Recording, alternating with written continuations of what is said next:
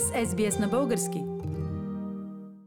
Уважаеми слушатели, както знаете, на 11 юли се проведоха парламентарни избори в България, които бяха извънредни, които бяха всъщност втори опит България да състави правителство след първият неуспешен опит на 4 април тази година. По този повод се свързвам с Явор Константинов от Мелбърн.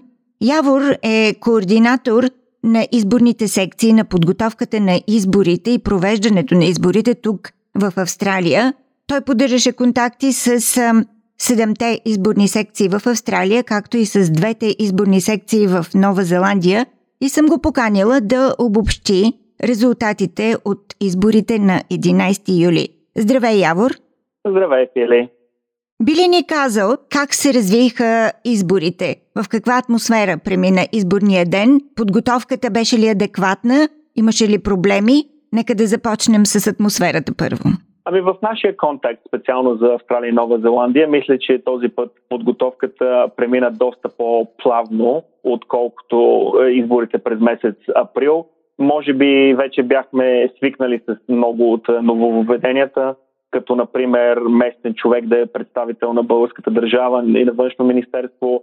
Бяхме свикнали с мисълта, че COVID-рестрикциите се променят постоянно и единствения град, в който бяхме затаили дъх, какъв ще е резултат и дали ще ни позволят да има избори, беше град Сидни, където рестрикциите се промениха само в последните 3-4 дена преди изборите и, и, така ние бяхме притеснени дали ще ни разрешат да проведем изборите, но за наш късмет е, и сме благодарни, изборите получиха разрешение и се проведоха в двете изборни секции. И въпреки локдауна те имаха най-високия изборен резултат от гледна точка на брой гласуващи хора за всички времена, както и такива подобрения на рекордите имаше и в градовете Мелбърн, Бризбън, и Пърт в Австралия, а също и в Окланд и Крайстчърч, Нова Зеландия. Като казваш е, най-високите резултати за всички времена в Сидни, въпреки локдауна, би ли сега споделил с нас именно бройките гласували във всеки град, където имаше секция?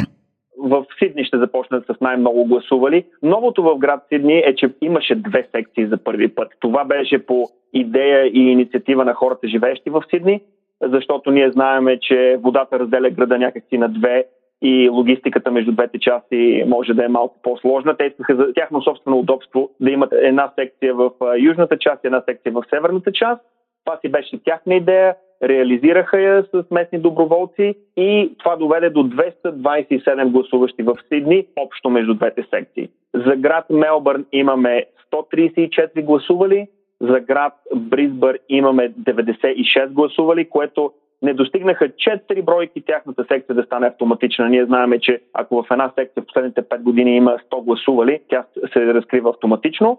За град Пърт имаме огромен скок на активността от 69 гласували на миналите избори през април на 107, което прави град Пърт, третата автоматична секция в Австралия след Сидни и Мелбърн. За Аделаида, за съжаление, имаме лек спад от 57 на 51, но по тяхна информация миналия път те са имали гости от Мелбърн, голямо количество гости от Мелбърн, които са гласували там и съответно те не бяха там този път. Така че може би това е по-реален резултат 51. В град Камбера имаме 34 гласували, което е много подобно на предишните избори, 5 души по-малко. Имаме огромен скок в град Окланд, Нова Зеландия. От 121 гласували на миналите избори на 151, което си е плюс 20% един сериозен скок. Мисля, че ам, след разговори с а, местните доброволци и организатори в град Окланд, се оказа, че много позитивно влияние е повлияло факта, че господин Светозар Панов от Българското посолство в Камбера е бил там за консулски ден в деня на българските избори, което значи, че хора от цялата страна са отишли за консулски ден на същия ден в Окланд и също са упражнили правото си на глас. Така че това е довело от един огромен скок в изборната активност. И въпреки, че тези хора са отишли в Окланд да гласуват, Крайстчърч също отбеляза 4 гласували повече, въпреки че някои от хора от Крайстчърч са отишли в Окланд. Така че а, Нова Зеландия имаме скок а, в общо гласувалите около 20% плюс. Яворе, тази статистика е интересна, но още по-интересна е на фона на тези бройки гласували хора, как стои разпределението на гласовете за Австралия и за Нова Зеландия? Интересни са резултатите от Австралия и Нова Зеландия. Значи за Австралия ще говоря сборно за всички секции в Австралия 7-те.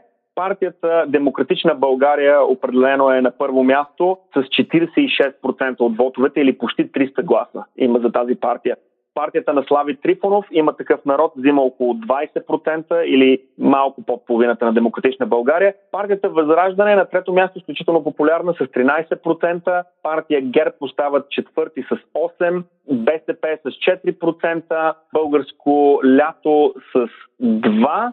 3% от хората са дошли да гласуват с не подкрепям никой. Дошли са да подкрепят изборните секции да са солидарни. И 1% се разпределя между всички останали партии, които са наситни гласове по един до три за различни малки партии. В Нова Зеландия резултатите са много сходни. Отново първи Демократична България с 37%, Слави Трифонов с 25%, Възраждане с 12%, ГЕРБ с 8% и повече гласове е имало там за партията Изправи се мутри вън 6%. Интересно е обаче да разберем дали тези резултати в Австралия и Нова Зеландия, за които ти спомена, където Демократична България определено води в преференциите на гласувалите хора, как стоят нещата за преференциите на българите, живеещи извън България? Аз разбирам, че в 68 страни са били открити над 780 избирателни секции и са гласували изключително много българи, живеещи в Съединените щати, в Англия, в Европа, навсякъде по света. Знам, че ти имаш а, връзки с а, другите български организации в чужбина, които подготвят и организират изборите. Какви са резултатите като цяло за българите, живеещи в чужбина? Какви са техните преференции? Генерално резултатите за всички българи в чужбина са около 170 хиляди гласували българи, които на миналите избори бяха 180 хиляди, така че съвсем малко по-малко. Общото разпределение на гласовете в чужбина е 35% и половина за партията има такъв народ, 18% и половина за партията Демократична България втора, с 17,5% за Движението за права и свободи, след ДПС е ГЕРБ, СДС с 9%, след тях са Възраждане с 6 и изправи се мутри вън с около 3% и половина, а, а за БСП в чужбина има 3% и половина в глобалните резултати извън България. Има такъв народ на първо място, Демократична България на второ. Какви са твоите впечатления от изборите и от резултатите на изборите на 11 юли като цяло в България? Има такъв народ, остана а, с най-много гласове, като партия предпочитана от българите като цяло, независимо от това къде живеят. Каква е твоята интерпретация на тези резултати? Какво друго интересно се случи на тези избори? Има няколко интересни факта. Някои от тях са факти, които данните показват, а другите са мое предположение. Първо ще започна с твърдите факти, за които стоят цифри. Може би една от най-големите новини е пълния срив на партията БСП партията БСП през а, парламентарните избори през 2017 година, които са последните преди тази годишните, е имала 955 хиляди гласа общо. На изборите през април те са имали 480 хиляди, което е почти наполовина, а на изборите сега през юли те са имали 360 хиляди, което е срив с още около 110-120 хиляди. Тоест тази партия едва ли не е загубила две трети от гласоподавателите си. Имаме огромен срив при партията БСП и виждаме, че в разбивката, която е възрастова, която излезна в българските медии, тяхната база от гласоподаватели е предимно хора над 60 години. Младите не се припознават с тази партия въобще. Това е едната голяма новина. Другата голяма новина е, че патриотичните формации, които в миналото бяха ВМРО, може би партията Воля и партията НФСБ, ако погледнем отново техните резултати от 2017, ако сложиме вотовете на тези три партии заедно, въпреки че те се явяваха по-отделно през 2017, за тях има общо гласували около 460 хиляди български граждани. А сега на изборите през юли, когато те се явиха заедно, 4 години по-късно, те имат едва 85 000 гласа и това е един огромен срив. Над 5 пъти са загубили гласовете, въпреки че са комбинирани заедно. Някои от техните гласове може би са се преляли в партията Възраждане, които са 80 хиляди, но въпреки това 80 хиляди за Обединението ВМРО, Воля, МФСБ, плюс 80 хиляди за Възраждане прави 160 хиляди. А те тогава са имали 460 хиляди. Тоест, отново две трети от гласовете се губят някъде. И според мен този патриотичен вод може би, може би се е прелял в партията на Слави Трифонов има такъв народ, тъй като ние знаеме, тя е свързана и, и, и с, а, с самата фигура на Слави Трифонов и неговия тим, с а, всичките им песни и културни изяви. Има една голяма патриотична нотка и ам, тяхната аура е в а, подобна сфера на патриотизъм и може би те са привлякли част от този вод. Нали, това е мое предположение, не, не може да се каже със сигурност. Другата голяма новина, която отново е базирана на факти, е срива с 50% на партията ГЕРБ. Партията ГЕРБ пред 2017 година е имала 1 милион 147 хиляди гласоподавателя. На изборите през април е имала 837 хиляди, а на изборите през юли е имала 640 хиляди или наполовина на гласовете, които е имало през 2017. Тоест, те имат подобен срив като на БСП. БСП са загубили две трети от гласоподавателите, а ГЕРБ са загубили 50% от гласоподавателите. Така че тези стари партии, партии на статуквото губят и губят гласове бързо. Също така и патриотичните формации, докато при партиите като ДПС виждаме един доста по-стабилен вод, те винаги имат около 300 000 гласа. Така са имали и 2017, така е било и през април, така е било и през юли и така наречените десни партии, които са Демократична България, едно време имаше и друга партия Реформаторски блок, имаше и партията Нова република. Тези партии в миналото те са се явявали по-отделно през 2017 като три отделни формации. Сега знаеме, че поне две от тях, Нова република, Да България и Зелената партия са заедно в Обединението Демократична България и отново техния вод е, пак беше около 300 през април, а през юли те отбелязаха покачване с около 10-15% и са вече на 350 хиляди и почти се изравняват с БСП. Явор, един последен въпрос. Сега, от тук нататък, разбира се, ни вълнува всички Въпросът е, ще успее ли България да състави стабилно правителство при това разпределение на гласовете, защото нито една партия няма мнозинство в парламента. С няколко думи, твоята прогноза каква е? Надеждата на много хора беше трите така наречени протестни партии да успеят да съберат 51% кумулативно заедно. Те не успяха, събраха някъде около, мисля, че 40-45. Те са много близо са до 50, но са под 50.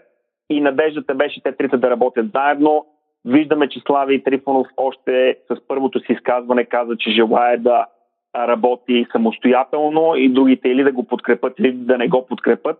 Така че ако тези партии не намерят диалог помежду си, си представям някакъв вид а, ситуация подобна на след предишните избори, даване на мандати, търсене на подкрепа, може би не намиране на подкрепа и отиване към а, някаква ситуация, която е служебно правителство, тъй като не може да се излъчи някакво коалиционно правителство и подкрепа за някакъв вид служебно правителство или за сегашното служебно правителство. Ние знаеме, че някои от министрите, три или четири на сегашното служебно правителство, се ползват с огромен позитивен рейтинг и голяма подкрепа от българите в България и от българите в чужбина. Това са хора, които нямат политически афилиации и са там а, безпартийни професионалисти, но по стечение на обстоятелствата и може би заради това, което те постигнаха в последните два месеца, те се ползват с а, изключителна симпатия от гледна точка на гражданите и гласоподавателите по света, въпреки че ние за тях не можем да гласуваме, защото те не са членове на нито една партия. И си представям, че тези хора, бидейки популярни и активни, може би биха останали, ако не се излъчи някакво правителство, в нов формат на някакво служебно правителство с най-успешните министри от сега действащото служебно правителство. Така че това е моята прогноза, но разбира се, всичко е много несигурно. Уважаеми слушатели, разговарях с Явор Константинов, организатор и главен координатор на изборите тук в Австралия и в Нова Зеландия. Явор, благодаря ти за тези коментари и за тази информация. До нови срещи в ефира. До нови срещи, Фили. Искате да чуете още истории от нас? Слушайте в Apple Podcast, Google Podcast, Spotify или където и да е.